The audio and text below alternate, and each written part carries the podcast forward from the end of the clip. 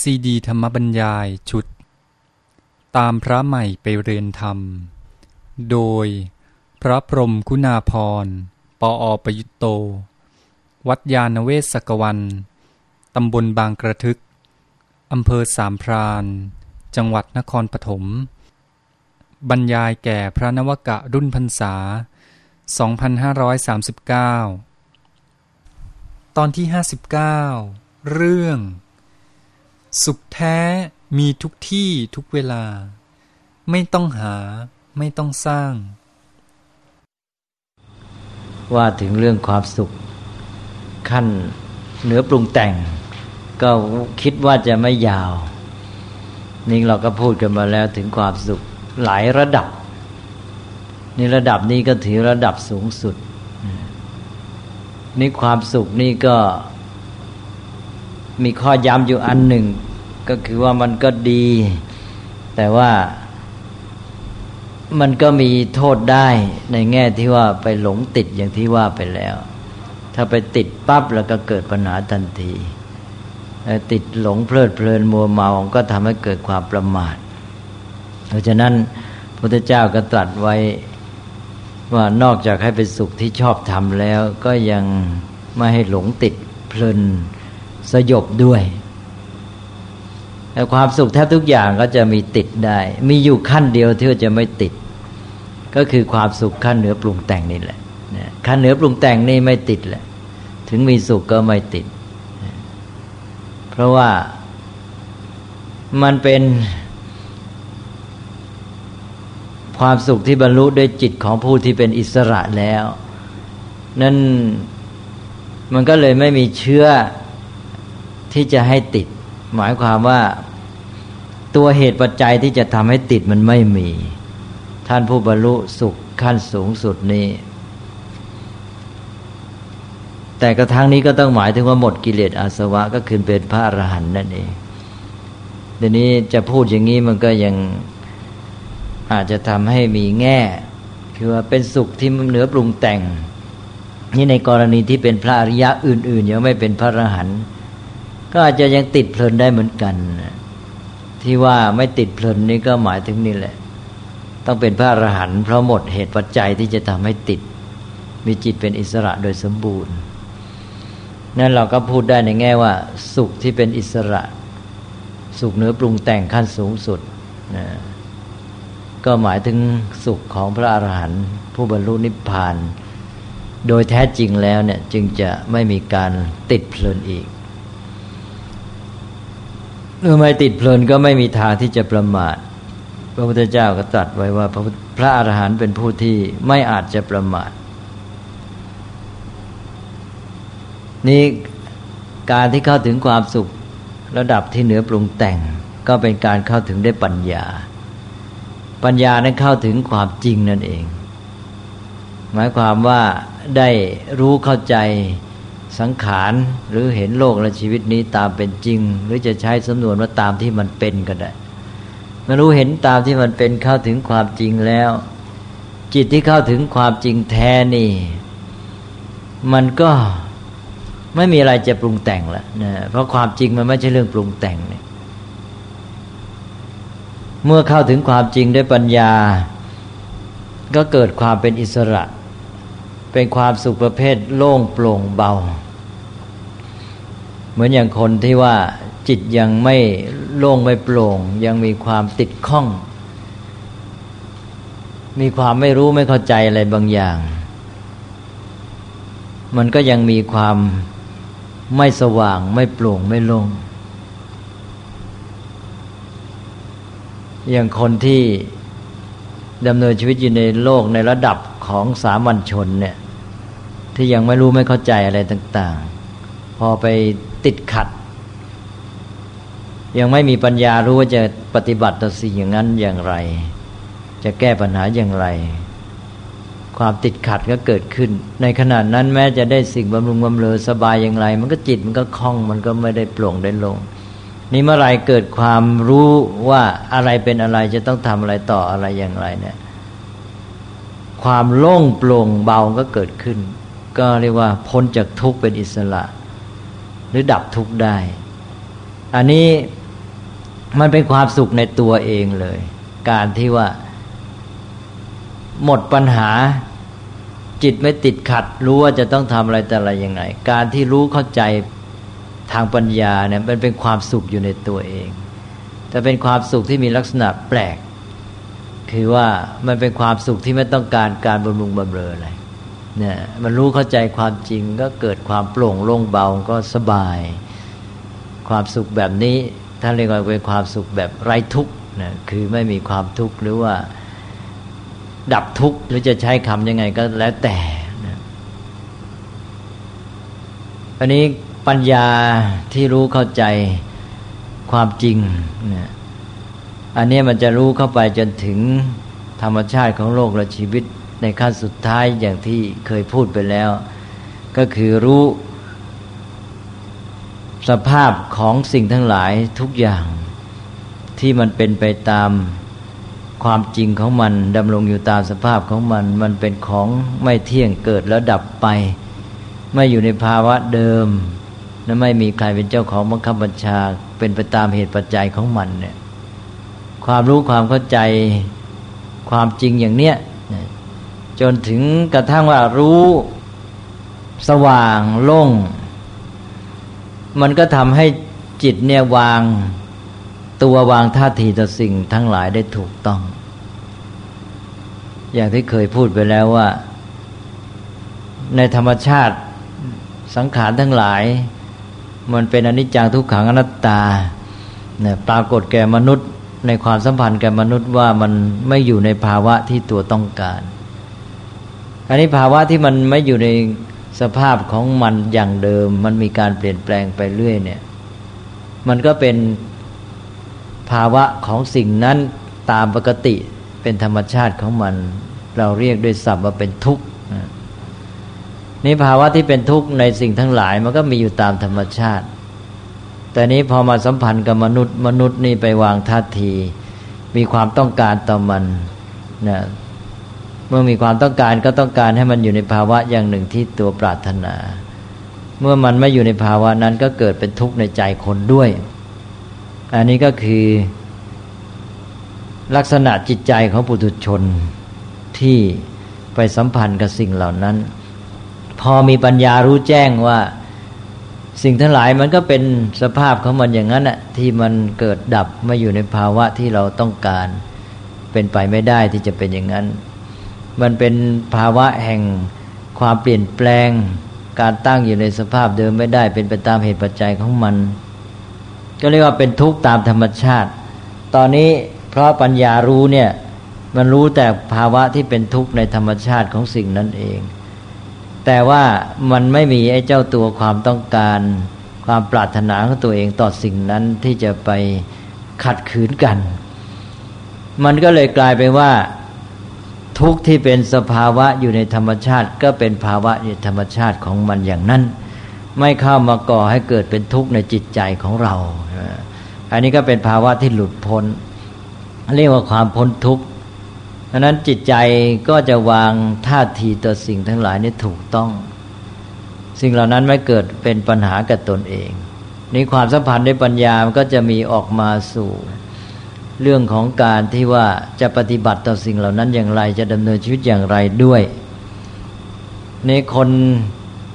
ทั้งหลายในอยู่ในโลกนี่ ก็หนึ่งก็มีความปรารถนาต่อสิ่งเหล่านั้น มีความต้องการให้เป็นอย่างที่ตัวต้องการสองในการดำเนินชีวิตในการปฏิบัติเนี่ยเขาแยกไม่ออก เขาก็นึกว่า มันไม่เป็นไปตามความต้องการของเขา ก็เกิดความขัดแย้งปะทะกันก็เกิดปัญหาที่เรียกว่าความทุกข์ขึ้นมา ถ้าเราจะเปรียบอุปมาก็เหมือนกับว่า เราพูดเป็นกระแสไป ว่าใจของคนเราเนี่ยเวลาไปเกี่ยวข้องกับอะไร เราก็มีความต้องการต่อสิ่งนั้น อยากให้เป็นอย่างงู้นอยากให้เป็นอย่างนี้ การที่อยากให้เป็นอย่างงู้นอย่างนี้ เราเรียกว่าเป็นกระแสคือกระแสความต้องการหรือกระแสความอยาก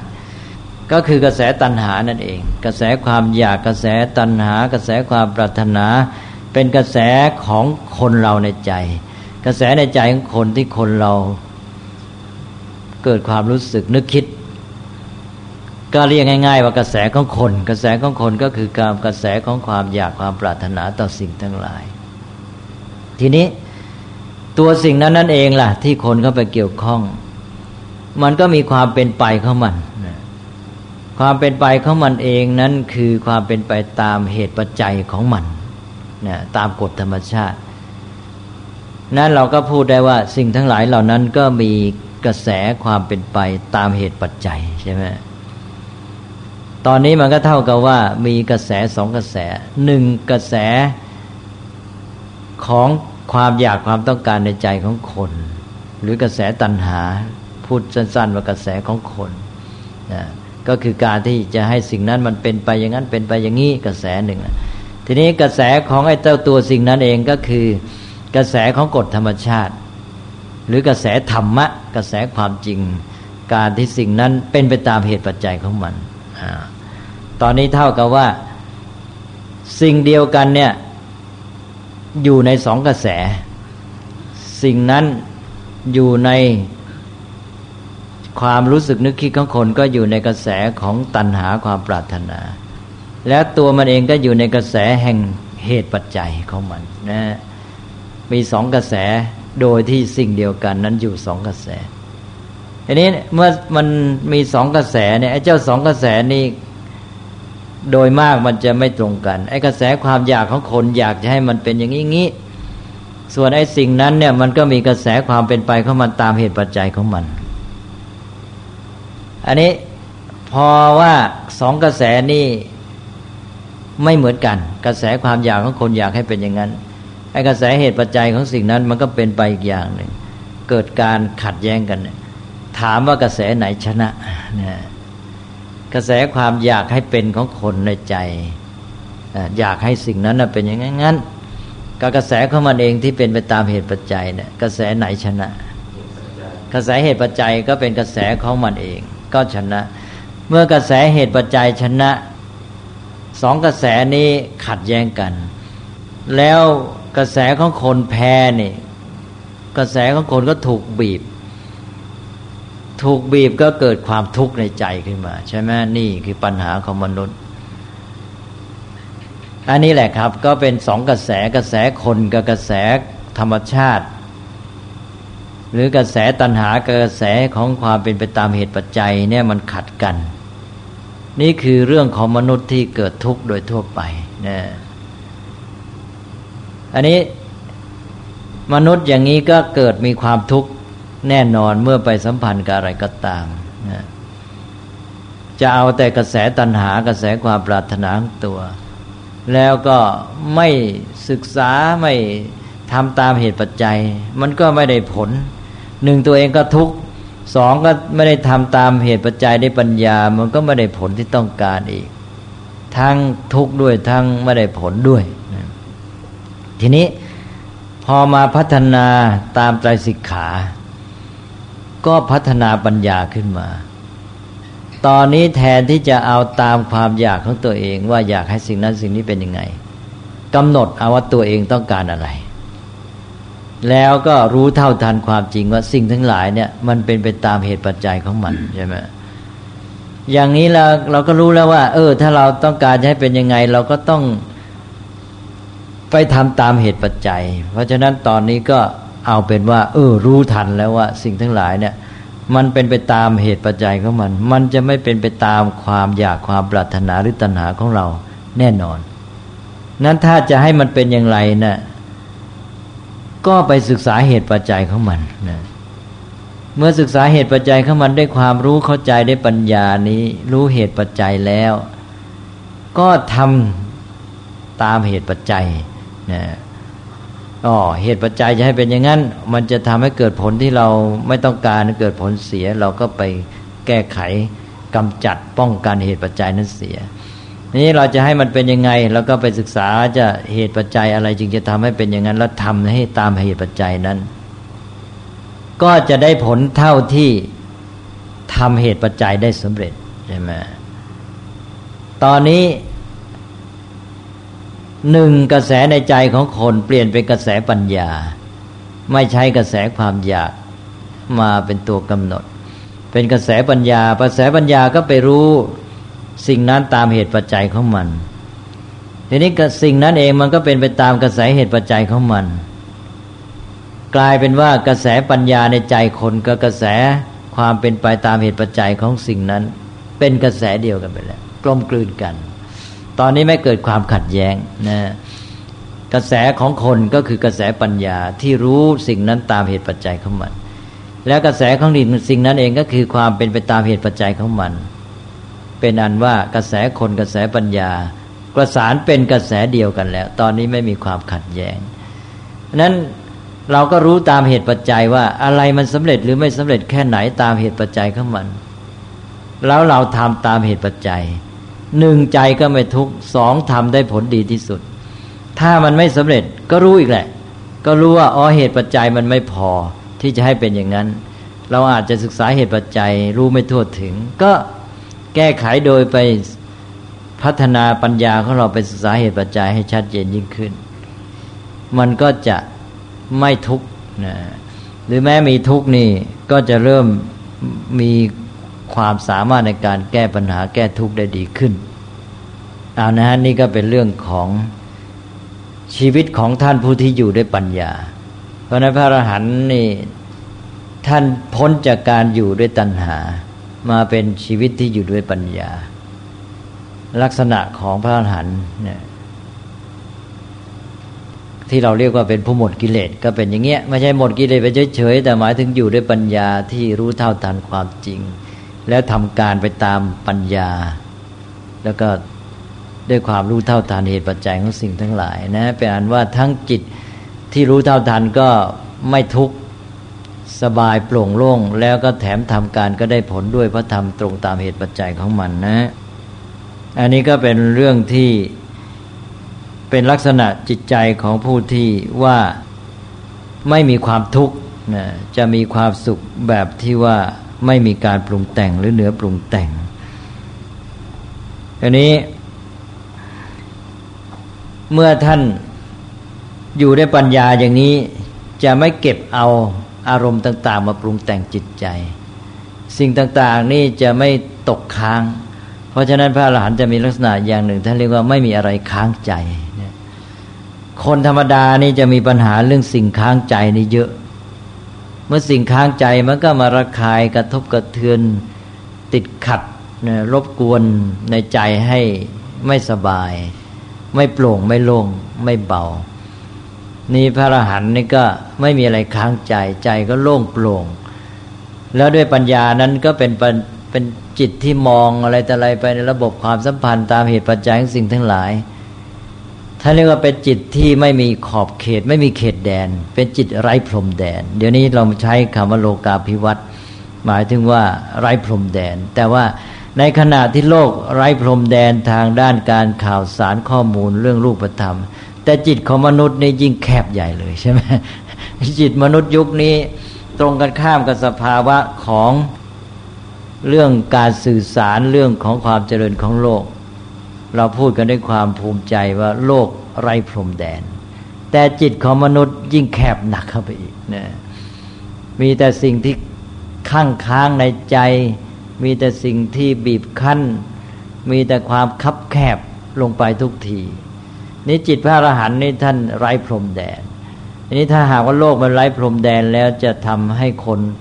อยู่ในโลกนี้ได้อย่างดีก็ต้องพัฒนาคนให้จิตไร้พรมแดนด้วย แต่นี่มันสวนทางกันเดียวนั้นจุดจิตคนมันคับแคบที่สุด ยิ่งโลกยิ่งขยายกว้าง ไร้พรมแดนจิตคนก็ยิ่งแคบเข้าทุกที ปัญหาก็ยิ่งหนักขึ้นไปพระอรหันต์ก็แปลว่าเป็นผู้มีจิตไร้พรมแดน อันนี้ไม่มีอะไรค้างใจ ไม่มีอะไรกังวลนะจิตก็สบาย ไม่มีอะไรถูกรบกวนเลย ไม่มีอะไรระคายเคืองนี่จิตอย่างนี้เป็นจิตปลอดโปร่งสบาย เป็นภาวะที่พร้อมที่จะเสวยสุขอื่น ๆ สุขอย่างนี้เป็นสุขพื้นฐานของความสุขอย่างอื่น คนเราที่อยู่ในโลกเนี่ยที่แสวงหาความสุขระดับต้นๆเนี่ยนะพอมองลึกลงไปในใจเนี่ยมันมีอะไรติดค้างในใจ มีความห่วง มีความกังวล มีความหวาดหวัน่นมีความระแวงอย่างคนมนุษย์ที่อยู่ในระดับของความสุขจากการเสพ หรือการมาสุขสามิสุขเนี่ยเมื่อไม่พัฒนาจิตของตัวเองฮะในขณะที่อยู่กับสิ่งเสพเหล่านั้นจิตไม่ได้มีความโปร่งโล่ง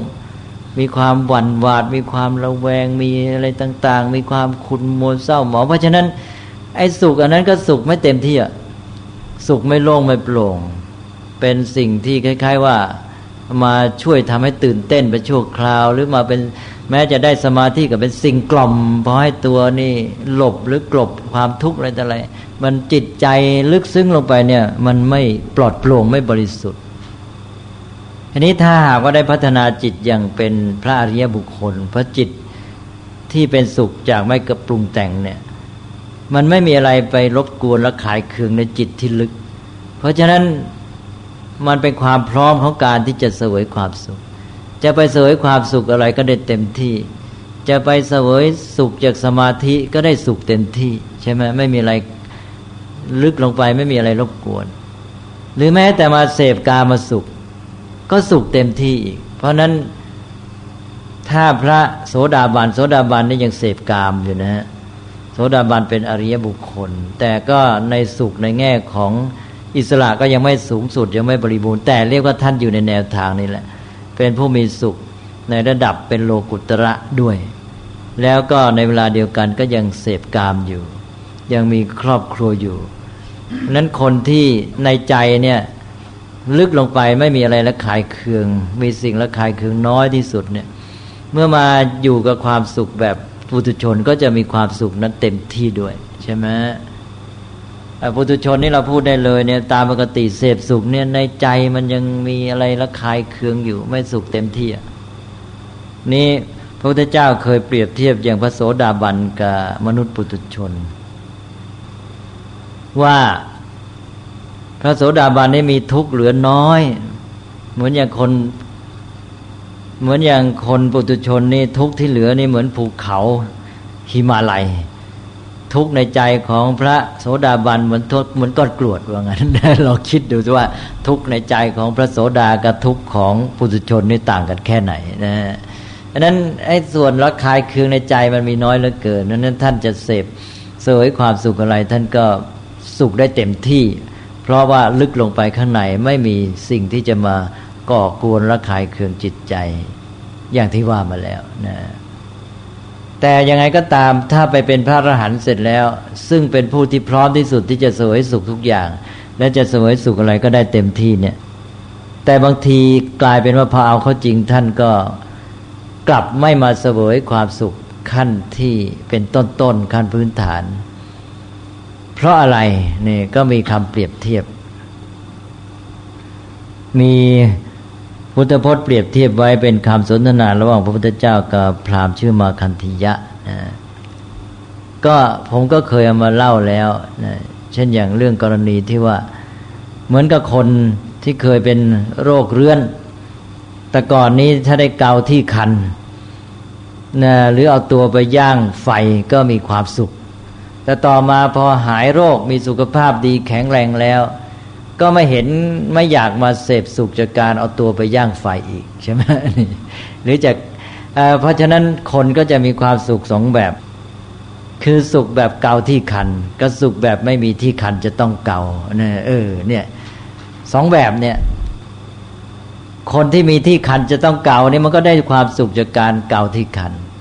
แต่คนที่ไม่มีที่คันจะต้องเกา มันเป็นความสุขอยู่ในตัว เขาก็ไม่เห็นความจำเป็นจะต้องไปเกาอะไร ใช่ไหมเขานึกว่าเอ๊ะจะไปเกากลับเป็นทุกข์เสด็จซ้ำมันไม่เห็นน่าจะต้องเกา อันนั้นมันก็เลยใจของคนที่อยู่ระดับสูงนี่คนระดับล่างก็มองไม่ถึงว่าเอ๊ะทำทำไมท่านจะไปอยู่อย่างนั้นใช่ไหมอันนี้ถ้าท่านมีสิทธิ์แล้วถ้าท่านจะเสวยสุขอย่างเงี้ยท่านจะสุขอย่างสมบูรณ์เพราะว่าท่านไม่มีอะไรที่จะมาลายคลายเคืองในใจ วาดหวั่นกังวลอะไรที่จะทำให้มัวหมองที่ทำให้สุขมันไม่เต็มที่นะอันนี้มียังอุปมาไว้อีก พระพุทธเจ้าก็ตัดอุปมาเปรียบเทียบไว้บอกว่าอย่างเด็กที่เกิดใหม่ ๆ นี่ เล่นแม้แต่มูดคูดของตนเอง คือเล่นอุจจาระปัสสาวะของตนเอง แล้วเด็กนั้นก็สนุกสนานใช่ไหมฮะอ้าวทีนี้ต่อมาเด็กนั้นโตขึ้น ก็เลิกเล่น อุจจาระปัสสาวะของตนเอง แต่มาเล่นเครื่องเล่นต่างๆ ของเล่นของเด็ก รถคันเล็กๆ เครื่องบินลำเล็กๆ เรือลำเล็กๆ ปืนบ้างอะไรบ้างสายบ้างเล่นไปเถิดนะเล่นเหล่านี้แล้วหมอนเล็ก ๆ อะไรต่างๆ แล้วก็รักสิ่งเหล่านี้มีความยึดติดผูกพันอย่างยิ่งเลย รักอย่างชีวิตเลยนะ เด็กบางคนนี่ของรักของเขานี่ใครไปแตะนี่จะร้องให้นะเหมือนเป็นชีวิตของเขาเลยใช่ไหมแล้วผู้ใหญ่ไปดูไปเห็นเด็กมีอาการอย่างเนี้ยก็จะขำใช่ไหมบางทีก็ไปแกล้งเด็กไปล้อเด็กนะเห็นเขารักของนี่มาก แกล้งดึงเอาไปซะเนี่ยเด็กก็จะร้องไห้เป็นวักเป็นเวรอันเนี้ยตอนนั้นเด็กเนี่ยก็มีความสุขจากของเล่น เล็กๆน้อยๆอย่างนี้ ต่อมาเด็กคนนี้โตขึ้นพอเป็นผู้ใหญ่ เขาก็จะไม่เห็นเป็นความสุขที่จะมาเล่นของเล่นนี้อีกถูกไหมเขาก็ไปสุขจากเรื่องของหนุ่มๆสาวๆทีนี้ถ้าจิตพัฒนาไปเป็นพระอรหันต์มาเห็นหนุ่มสาวมีความสุขแบบนี้ก็เหมือนกับคนผู้ใหญ่ที่ไปเห็นขอเด็กเล่นของเล่น หรือไปเห็นเด็กตัวเล็ก ๆ เล่นมุดเล่นคูด เพราะนั้นจิตของคนก็พัฒนาได้เป็นระดับระดับ นี่พระพุทธเจ้าก็ตรัสบอกว่าเนี่ย ถ้าเราได้ไม่บรรลุสุขที่ประณีตสูงกว่า เราก็รับรองตัวเองไม่ได้ว่าจะไม่เวียนกลับมาสู่กามาสุขนะพระพุทธเจ้าตรัสอย่างนี้เลย แต่นี่เพราะเราได้บรรลุสุขที่ประณีตสูงกว่า เราจึงไม่เวียนกลับมาหากามาสุขนะอันนี้ก็ที่พระพุทธเจ้าไม่เวียนมาไม่มายุ่งกับเรื่องเหล่านี้ ก็เพราะว่าจิตเนี่ยมันเหนือระดับขึ้นไปแล้วนะมีสุขที่สูงกว่าเหนือกว่า อันนี้ก็เป็นสุขเนี่ยระดับที่เรียกว่าปุถุชนมองไม่เห็นไม่สามารถจะเข้าใจเป็นสุขระดับเหนือปรุงแต่งนะอันนี้ลักษณะของสุขแบบนี้ก็จะเป็นสุขที่มีอยู่ประจำในตัวเองเลย กลายเป็นคุณสมบัติของตัวเอง ความสุขกลายเป็นคุณสมบัติของชีวิตจิตใจของท่านผู้นั้น แต่ก่อนนี้ตอนต้นเนี่ยความสุขมันไม่เป็นคุณสมบัติภายในนะเป็นสิ่งที่ต้องหา มนุษย์ยุคนี้ก็จะพูดกันบ่อยว่าหาความสุข การที่พูดว่าหาความสุขนี่ก็เท่ากับยอมรับว่าตัวเองไม่มีความสุขอยู่ในตัวใช่ไหมเออความสุขนี่ต้องไปหาก็แสดงว่าตัวเองขาดความสุขนั้น ก็ไปเที่ยววิ่งทยานหากันก็เลยแย่งกัน เพราะว่าความสุขนั้นต้องหาก็แย่งความสุขกันพอแย่งความสุขกันคนหนึ่งได้สุขอีกคนหนึ่งก็ได้ทุกไป เมื่อคนหนึ่งได้คนหนึ่งก็อดความสุขที่ต้องหานี่ตัวเองขาดแคลนด้วย แล้วเป็นเหตุให้เกิดการแย่งชิงเบียดเบียนกัน นี่พอพัฒนาไปพัฒนาไป ความสุขนั้นอยู่ภายในตัวเองได้เลย โดยไม่ต้องไปเที่ยวหาจากภายนอก ไม่ขึ้นต่อวัตถุสิ่งเสพ ก็เป็นอิสระมากขึ้น ความสุขนี่จะเป็นอิสระมากขึ้นตามลำดับ จนถึงขั้นสูงสุดที่ว่าเหนือการปรุงแต่ง ในที่สุดความสุขจะกลายเป็นคุณสมบัติของชีวิตจิตใจ เป็นของมีอยู่ในตัวนะและตลอดเวลาไอ้ความสุขแบบต้องหานี่ มันไม่อยู่ในตัวด้วย และมันไม่อยู่ตลอดเวลาด้วย มันได้เฉพาะเวลาเสพแต่ความสุขแบบอิสระ นี้เป็นความสุขที่มีประจำตัวเลย คุณเป็นคุณสมบัติของชีวิต เมื่อมันเป็นคุณสมบัติของชีวิตมีติดตัวอยู่ตลอดเวลานี่ ท่านก็ไม่ต้องหาความสุขอีก ก็กลายเป็นคนเต็มนะเมื่อเป็นคนเต็มแล้วทำไงความสุขมันอยู่ในตัวไม่ต้องหาความสุข กว่าคนจะพัฒนามาถึงระดับนี้ได้นี่ คุณสมบัติด้านอื่นมันเต็มบริบูรณ์หมดแล้วนะศีลก็พัฒนามาจนสมบูรณ์ จิตใจก็พัฒนามาจนสมบูรณ์ปัญญาบริบูรณ์ป่าปัญญาจะสมบูรณ์ในด้านพฤติกรรมจิตใจก็มาสมบูรณ์ด้วย มาถึงจุดนี้อะไรแต่อะไรสมบูรณ์หมดแล้ว ความสุขก็สมบูรณ์เป็นคนเต็มภายใน ตอนนี้ท่านเรียกว่าไม่มีอะไรต้องทำเพื่อตัวเองอีกสัพพะเรียกว่าเป็นผู้บรรลุประโยชน์ตน คนเรานี่ปกติมันต้องหาประโยชน์ตนใช่ไหมมันหนีไม่พ้นแม้จะตั้งอุดมคติว่าให้พยายามบำเพ็ญประโยชน์แก่ผู้อื่นแม้แต่เป็นพระโพธิสัตว์เนี่ยให้บำเพ็ญกิจเพื่อประโยชน์ผู้อื่นบำเพ็ญประโยชน์ต่าง ๆ แต่ก็ยังต้องทำเพื่อประโยชน์ตนอยู่นั่นแหละอย่างพระโพธิสัตว์ก็คือยังไม่บรรลุนิพพานปประโยชน์ที่เป็นจุดหมายแห่งชีวิตของตนยังไม่ถึง นั้นพระโพธิสัตว์ก็ บำเพ็ญคุณธรรมความดีด้วยความเสียสละด้วยความตั้งใจ แต่ก็ยังมีเรื่องเพื่อตนเอง แต่พระอรหันต์นี่จะเป็นผู้ที่ว่าบรรลุประโยชน์ตนแล้ว เพราะว่าพัฒนาตัวเองสมบูรณ์แล้ว เป็นคนเต็มก็เลยไม่มีอะไรต้องทำเพื่อตัวเองอีกต่อไปนะจุดนี้ที่สำคัญที่พระอรหันต์ต่างจากพระโพธิสัตว์พระโพธิสัตว์จะเก่งจะทำเพ็ญความดียังไงนะบางทีบำเพ็ญความดีจนกระทั่ง คนอื่นทำไม่ได้กินดีไปก็มีบางทีนะหมายความว่าท่านสละเต็มที่ทำด้วยปณิธานสละชีวิตของตนเองต่าง ๆ ได้หมดเพื่อทำความดีนั้น แต่ก็เพื่อจุดหมายคือบรรลุประโยชน์ตน คือพัฒนาตนให้เป็นพระพุทธเจ้า ยังมีสิ่งที่ต้องทำเพื่อตนเองอยู่ แต่พระอรหันต์เนี่บรรลุประโยชน์ตนแล้วไม่มีอะไรต้องทำเพื่อตัวเองอีก เป็นคนที่เต็มบริบูรณ์ เพราะนั้นท่านก็ไม่เมื่อไม่มีอะไรต้องทำเพื่อตัวเองอีก พลังชีวิตที่มีอยู่ก็เอาไปใช้เพื่อบำเพ็ญประโยชน์แก่ผู้อื่น เพราะว่า พฤติกรรมจิตใจปัญญาพัฒนาดีแล้ว มีความรู้ความสามารถแล้วเข้าใจมนุษย์ผู้อื่นเห็นเขามีความทุกข์เห็นเขายังไม่บรรลุประโยชน์ตนก็ตัวเองมีความสามารถไม่มีอะไรต้องทำเพื่อตัวเองอีก พลังชีวิตก็มีอยู่ก็เลย เดินทางไปเพื่อช่วยเหลือเพื่อนมนุษย์นะไปช่วยเขาให้เป็นอิสระเนี่ยเขายังไม่เป็นอิสระก็ไปช่วยเขาให้เป็นอิสระดังนั้นพระอรหันต์รวมทั้งพระพุทธเจ้าด้วย จึงใช้ชีวิตที่เหลืออยู่เนี่ยทำประโยชน์ให้กับเพื่อนมนุษย์ โดยไม่ต้องมีการคำนึงถึงตัวเองอีกต่อไป เพราะตัวเองนี้มีสุขอยู่ประจำเป็นเนื้อตัวเป็นคุณสมบัติภายในแล้ว จะไปทำอะไรก็ได้ ไปเดินทางไปจาริกไปไหน ก็มีความสุขอยู่ตลอดเวลา อันนั้นก็เอาความสุขไปเผยแพร่ เอาความสุขไปให้แก่ผู้อื่น เป็นนักให้ความสุขได้เต็มที่บริบูรณ์เลยนะนั่นก็ตรงข้ามกับมนุษย์ปุถุชนที่มีทุกข์ก็เอาทุกข์ไประบายให้แก่ผู้อื่น แล้วไปหาความสุขให้กับตัวเอง โดยแช่งแย่งความสุขกัน ส่วนพระอรหันต์นี่ มีความสุขบริบูรณ์แล้วก็เอาความสุขนั้นไประบายให้แก่ผู้อื่น ไปแจกจ่ายความสุข ไปให้ความสุขแก่ผู้อื่น นี่คือชีวิตของพระอรหันต์เพราะนั้นก็ไปเอาเป็นชีวิตที่ไม่มีอะไรต้องทำเพื่อตนเองก็ทำเพื่อผู้อื่นได้เต็มที่ อันนี้ลักษณะจิตใจที่เป็นพื้นของพระอรหันต์ก็ไปอันว่าอยู่ด้วยปัญญา เมื่ออยู่ด้วยปัญญาจิตใจนี้จะมีความรู้สึกที่เป็นพื้นก็คืออุเบกขา ซึ่งเคยพูดไปแล้วนะ อุเบกขานี่ก็คือภาวะจิตที่มันลงตัวกับทุกอย่าง ซึ่งเคยอุปมาให้แล้วบอกว่า ภาวะอุเบกขานี่เป็นภาวะที่เรียกว่าลึกซึ้งที่สุด จะเข้าใจได้ก็โดยอุปมาเขาขอเล่าอุปมาซ้ำอีกที ที่บอกว่าเหมือนอย่างสารถีขับรถมา้าหรือขับรถ ยนต์นี่ก็ได้ เอาสมัยก่อนนี่ขับรถมา สารถีขับรถมานี่ ถ้าเป็นผู้เชี่ยวชาญแล้วเนี่ยนะ เวลาขับรถมาออกมา ตอนแรกก็จะต้องขยับแส้ดึงวังเหียนอะไรต่าง ๆ นี่เพื่อจะให้รถและให้ม้านำรถเนี่ยเข้าไปสู่ทาง เมื่อนำรถเข้าไปสู่ทางวิ่งตรงทางดีแล้วความเร็วได้ที่แล้วเนี่ย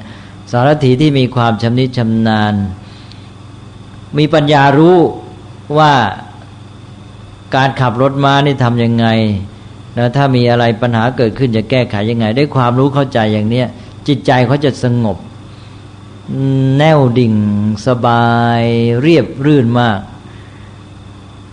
โดยที่ว่าพอทุกอย่างลงตัวอย่างที่บอกเมื่อกี้ว่าม้าวิ่งเข้าที่ดีความเร็วสนิทดีตรงทางดีนะ เขาก็นั่งเรียบ จิตใจเขาเป็นอุเบกขา แต่เป็นจิตใจจิตใจที่เป็นอุเบกขานี่คือจิตใจที่มีปัญญารู้พร้อมเลย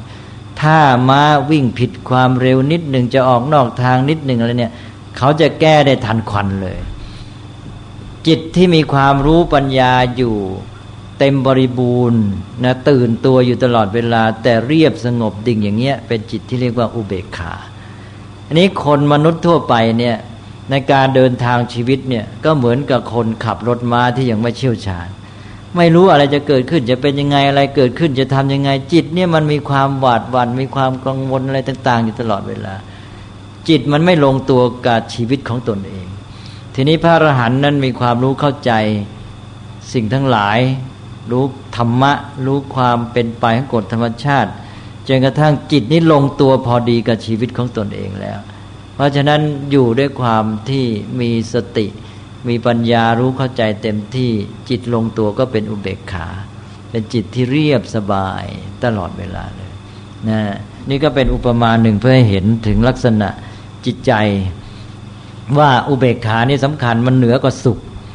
สุขนี่ยังต่ำกว่าอุเบกขานะเพราะว่าสุขมันยังมีลักษณะที่ต้องอาศัยทำให้ อะไรคล้าย ๆ ว่าเป็นการที่ยังไม่ไม่ลงตัวทีเดียวนะพอจิตลงตัวนี่มันจะเป็นอุเบกขาเรียบสงบ เป็นจิตที่อยู่ในภาวะที่สูงมากนะก็อันนี้ก็ได้พูดมาคิดว่าในเรื่องของสุขขั้นเนื้อปรุงแต่งก็พอสมควรกับเวลาท่านจำเริญการบอกว่าพระอรหันต์นี้ เป็นจิตใจไรแดงอยู่ที่อย่างแล้วอยากมองกว้างคิดไกลนี่อ๋อนี่ของของเราเราเราเอามองในแง่ของการที่จะฝึกคนในมนุษย์ปุถุชนแต่พระอรหันต์ท่านจะเป็นปกติอย่างนั้นเนี่ยอันนี้เราพยายามฝึกว่าทำไงให้คนนี่พยายามทำตามหลักการพุทธศาสนาขึ้นมาฝึกตัวขึ้นมา ให้มองอะไรแคบๆมองให้กว้าง นะมองให้ไปทั่วโลก มองให้เห็นระบบความสัมพันธ์ของเหตุปัจจัยในชีวิตในสังคมในโลกนี้ทั้งหมด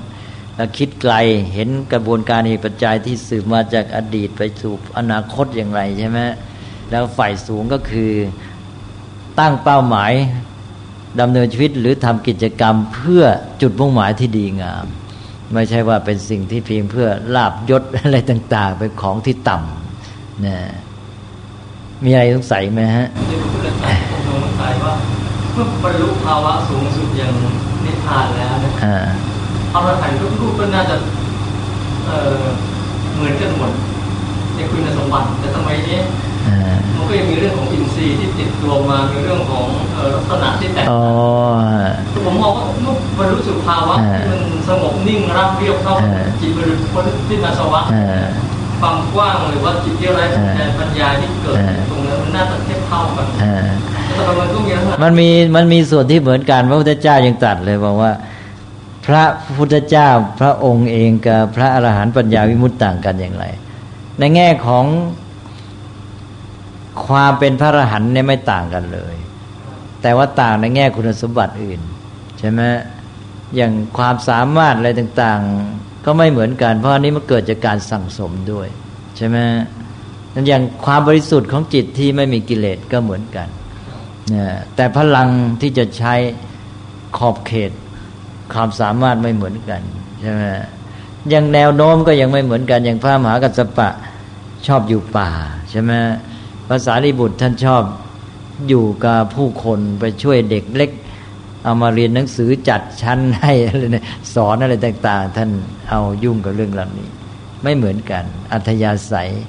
ต่าง ๆ กันไปนะ